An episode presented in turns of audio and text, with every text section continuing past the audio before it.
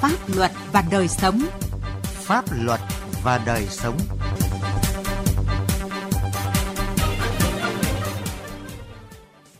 Kính chào quý vị và các bạn. Chương trình Pháp luật và đời sống hôm nay có những nội dung chính sau đây. Cẩn trọng khi góp vốn đầu tư kinh doanh. Thanh Hóa tăng cường trợ giúp pháp lý cho đồng bào dân tộc thiểu số.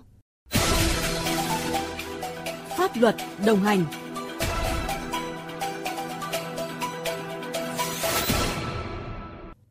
Thưa quý vị và các bạn, không trồng cây sâm ngọc linh, nhưng với dự án nông trại hữu cơ Tuyết Sơn Con Plong, công ty cổ phần tập đoàn Mỹ Hạnh đã vẽ ra dự án đang trồng cả trăm hecta sâm ngọc linh nhằm huy động vốn từ các nhà đầu tư bằng hình thức góp cổ phần vào dự án trồng sâm trên giấy. Rất nhiều nhà đầu tư đã góp vốn từ vài trăm triệu đến hàng tỷ đồng cho doanh nghiệp này. Hiện có nguy cơ mất trắng. Qua lời mời chào, từ ngày 27 tháng 11 năm 2021 đến ngày 19 tháng 8 năm 2022, bà Đào Thị Bảo ở khu đô thị Sa La, phường Phúc La, quận Hà Đông đã ký 5 hợp đồng chuyển nhượng cổ phần và hai hợp đồng hợp tác đầu tư trồng sâm Ngọc Linh tại tỉnh Quảng Nam với tổng số tiền hơn 1,7 tỷ đồng với bà Phạm Mỹ Hạnh, Chủ tịch Hội đồng Quản trị kiêm Tổng Giám đốc Công ty Cổ phần Tập đoàn Mỹ Hạnh, địa chỉ ở 39 đường Nguyễn Quốc Trị, phường Trung Hòa, quận Cầu Giấy, Hà Nội. Theo thỏa thuận, bà Bảo được công ty Mỹ Hạnh trả số tiền lãi hàng tháng là 2% trên tổng số vốn góp. Tuy nhiên, từ tháng 10 năm 2022, bà Phạm Mỹ Hạnh và công ty không trả tiền lãi và tiền gốc đến hạn cho nhà đầu tư. Bà Đào Thị Bảo cho biết để củng cố niềm tin của nhà đầu tư, công ty Mỹ Hạnh đã đưa ra nhiều thông tin gian dối, vẽ ra dự án trồng sâm ngọc linh hàng trăm hecta. Nhân viên của công ty này liên tục gửi cho nhà đầu tư những hình ảnh doanh nghiệp nhận các giải thưởng của các cơ quan chức năng trao tặng về thành tích kinh doanh đồng thời giới thiệu rằng tập đoàn đã ký kết với các đối tác nước ngoài để đưa công nghệ trồng, chế biến sâm ngọc linh và sản phẩm đã được tiêu thụ tại thị trường quốc tế.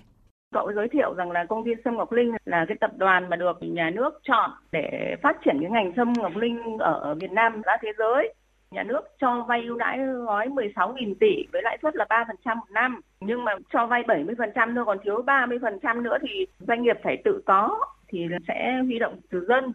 cậu ấy nói rằng bây giờ đang cần vốn để mới lãi suất như thế này, chứ còn đến khi mà đã đủ vốn rồi thì sẽ giảm xuống rất thấp. Cô còn bao nhiêu thì cô cũng huy động hết vào đây, gọi cả anh em, bạn bè cũng huy động vào đây. Cháu cam kết với cô rằng là công ty này là làm ăn thật.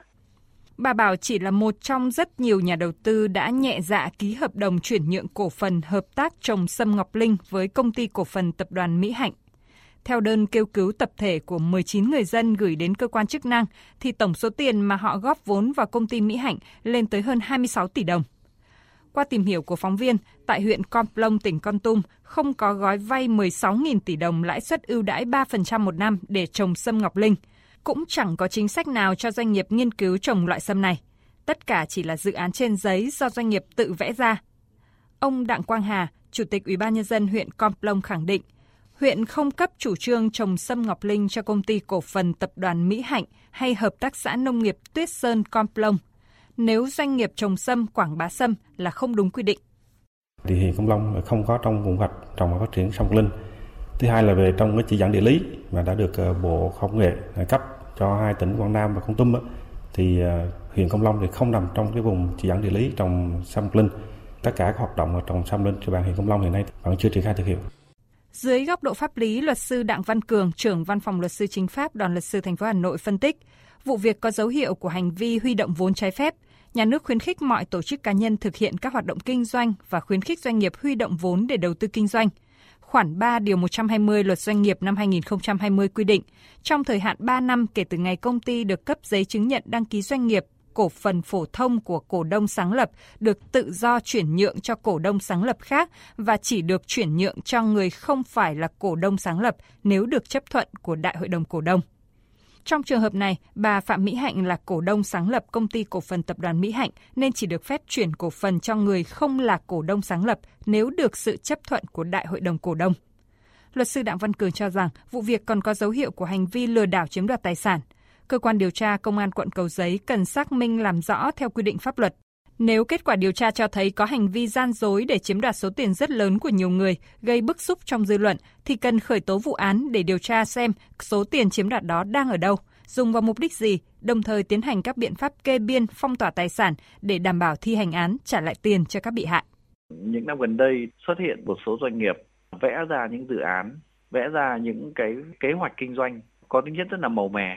và cộng với đó là những phần thưởng, những hoạt động truyền thông rất là rầm rộ để huy động vốn trái phép theo cái hình thức như một ngân hàng trả lãi với lãi suất cao. Và không ít nhà đầu tư đã sập bẫy với vụ việc này. Nếu cơ quan chức năng xác minh kết luận rằng là những cái thông tin mà một số cá nhân của doanh nghiệp này đưa ra là gian dối công ty không có dự án và không có cái chuyện đầu tư vốn để trồng cây sâm ngọc linh nhưng lại đưa ra thông tin gian dối để cho những cái nhà đầu tư họ đưa tiền và sau đó là chiếm đoạt số tiền này thì vụ việc này có dấu hiệu lừa đảo chiếm đoạt tài sản qua điều tra xác minh bước đầu, Công an quận Cầu Giấy Hà Nội xác định công ty cổ phần tập đoàn Mỹ Hạnh đăng ký 58 ngành nghề kinh doanh, thực hiện hàng loạt quảng bá rầm rộ trên mạng xã hội, trang web và tổ chức các hội thảo mời người dân đến. Theo đó, rất nhiều người dân đã tin theo lời quảng cáo giới thiệu mà thực hiện các hợp đồng góp vốn hợp tác đầu tư trồng sâm Ngọc Linh tại Quảng Nam và Con Tum của công ty cổ phần tập đoàn Mỹ Hạnh. Hiện cơ quan công an đang tiến hành xác minh làm rõ thủ đoạn của đối tượng trong việc thực hiện hành vi lừa đảo, chiếm đoạt tài sản để sớm đưa ra xử lý trước pháp luật.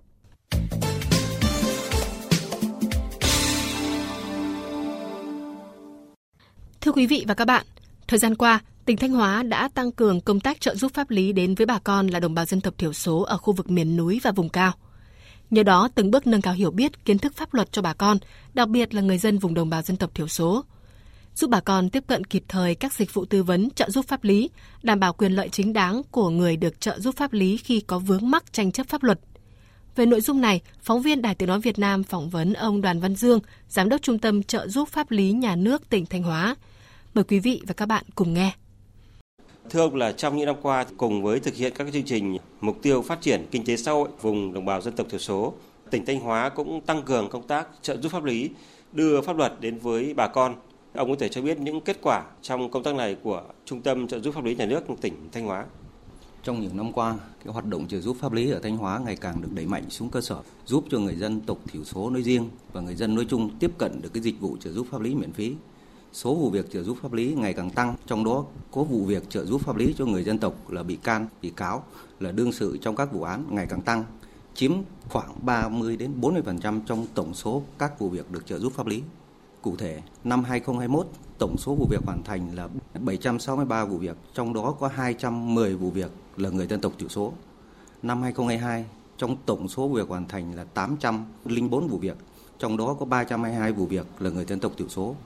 Và 5 tháng đầu năm 2023, tổng số vụ việc hoàn thành là 249 vụ việc, trong đó có 67 vụ việc có đối tượng là người dân tộc thiểu số. Như vậy, vụ việc trợ giúp pháp lý cho người dân tộc luôn chiếm khoảng 30 đến 40% trong tổng số các vụ việc mà trung tâm thủ lý. Để nâng cao chất lượng trợ giúp pháp lý, hoạt động truyền thông cho đồng bào dân tộc thiểu số tiếp cận pháp luật không ngừng được đẩy mạnh. Từ thực tiễn ở Thanh Hóa thì các hoạt động truyền thông tại cơ sở được tiến hành bằng các hình thức nào thưa ông? Trong những năm qua, thực hiện chỉ đạo của tỉnh ủy, Hội đồng Nhân dân, Ủy ban Nhân dân và đặc biệt là trực tiếp của lãnh đạo sở tư pháp chúng tôi đã đẩy mạnh cái hoạt động truyền thông về trợ giúp pháp lý bằng các hình thức như sau. Một là tổ chức hội nghị truyền thông về trợ giúp pháp lý tại cơ sở, về huyện, về xã, thôn, bản. Hai là in ấn phát hành các ấn phẩm từ gấp pháp luật về trợ giúp pháp lý, thông tin về trợ giúp pháp lý, bảng thông tin về trợ giúp pháp lý, phát cho người dân và treo tại Ủy ban dân xã, huyện cũng như các cơ quan tiến hành tố tụng Ba là phối hợp với báo Thanh Hóa, Đài Phát thanh và Truyền hình tỉnh thường xuyên truyền thông hoạt động về trợ giúp pháp lý, trong đó có việc truyền thông các vụ việc phức tạp điển hình mà trung tâm tham gia thành công hiệu quả. Bốn là phối hợp chặt chẽ với người tham gia công tác tư pháp, đặc biệt là cán bộ tư pháp cấp huyện, cấp xã, thường xuyên lồng ghép các quy định về trợ giúp pháp lý trong các hoạt động, đồng thời hướng dẫn, giải thích quyền được trợ giúp pháp lý cho người đồng bào dân tộc thiểu số. Còn hoạt động tham gia tố tụng để bào chữa cho các bị can bị cáo là người dân tộc thiểu số trong các vụ án hình sự thì ra sao thưa ông? Để bào chữa cho bị can bị cáo trong các vụ án hiện nay thì trung tâm đã cử trợ giúp viên tham gia bào chữa cho đối tượng là người đồng bào dân tộc thiểu số kể từ khi có tin báo tố giác tội phạm cho đến khi kết thúc vụ án và cái số vụ việc tham gia tố tụng ngày càng tăng trong các năm. Với Thanh Hóa là một địa phương mà có nhiều huyện vùng cao biên giới, địa bàn trải rộng thì những cái khó khăn trong công tác trợ giúp pháp lý cho đồng bào dân tộc thiểu số đang gặp phải là như thế nào? Thanh Hóa là một tỉnh rộng với nhiều đồng bào dân tộc thiểu số và sinh sống chủ yếu các vùng các điều kiện kinh tế xã hội đặc biệt khó khăn. Nên trong quá trình thực hiện trợ giúp pháp lý chúng tôi cũng không gặp không ít những khó khăn như muốn tiếp cận được với đồng bào thì chúng tôi phải về tại cơ sở về nơi cư trú đường xá thì đi lại khó khăn. Cái thứ hai là nhận thức hiểu biết pháp luật cũng như các yếu tố xã hội khác của đồng bào còn rất hạn chế có những trường hợp không nói được tiếng kinh hoặc nói tiếng kinh chưa thạo nên rất khó khăn trong quá trình truyền tải các thông tin về trợ giúp pháp lý cũng như các thông tin về vụ việc khi có yêu cầu. Cán bộ trung tâm thì chưa được đào tạo tiếng dân tộc nên một số trường hợp phải thực hiện trợ giúp pháp lý thông qua lực lượng cán bộ tại chỗ nên cũng ảnh hưởng một phần nào đến chất lượng trợ giúp pháp lý cho người đồng bào dân tộc thiểu số. Để nâng cao hiệu quả, đảm bảo quyền được trợ giúp pháp lý của đồng bào dân tộc thiểu số ở Thanh Hóa thì trong thời gian tới, Trung tâm trợ giúp pháp lý nhà nước tỉnh Thanh Hóa sẽ có những cái giải pháp nào thưa ông ạ? Để nâng cao cái hiệu quả đảm bảo quyền được trợ giúp pháp lý cho đồng bào dân tộc thiểu số trong thời gian tới thì trung tâm cần thực hiện tốt một số cái giải pháp sau. Một là thực hiện nghiêm túc các quy định của luật trợ giúp pháp lý trong các chương trình mục tiêu quốc gia phát triển kinh tế xã hội vùng đồng bào dân tộc thiểu số và miền núi giai đoạn 2021-2030. Hai là đổi mới công tác truyền thông thông tin về trợ giúp pháp lý với nhiều phương thức truyền thông phù hợp, hiệu quả cho đồng bào dân tộc thiểu số. Ba là nâng cao năng lực của đội ngũ người thực hiện trợ giúp pháp lý, đặc biệt là các trợ giúp viên phụ trách các địa bàn có nhiều đồng bào dân tộc thiểu số cần thiết phải được đào tạo tiếng dân tộc thiểu số. Bốn là tăng cường công tác phối hợp về trợ giúp pháp lý với các cơ quan tiến hành tố tụng trong công tác trợ giúp pháp lý trong hoạt động tố tụng và tăng cường phối hợp với Ủy ban nhân dân xã, Ủy ban nhân dân huyện, các tổ chức có liên quan để truyền thông giải thích về hoạt động trợ giúp pháp lý cho đồng bào dân tộc thiểu số. Xin cảm ơn ông. Chương trình Pháp luật và đời sống xin dừng tại đây. Chương trình do biên tập viên Quang Chính biên soạn. Xin chào và hẹn gặp lại quý vị trong các chương trình sau. Người có công với cách mạng ở nông thôn có được trợ giúp pháp lý. Ưu đãi người có công với cách mạng là một chính sách đặc biệt của Đảng, Nhà nước nhằm tri ân, tôn vinh người có công với cách mạng. Theo báo cáo của Bộ Lao động Thương binh và Xã hội, cả nước đã xác nhận được trên 9,2 triệu người có công với cách mạng, trong đó số lượng người có công với cách mạng sinh sống ở vùng nông thôn là khá lớn.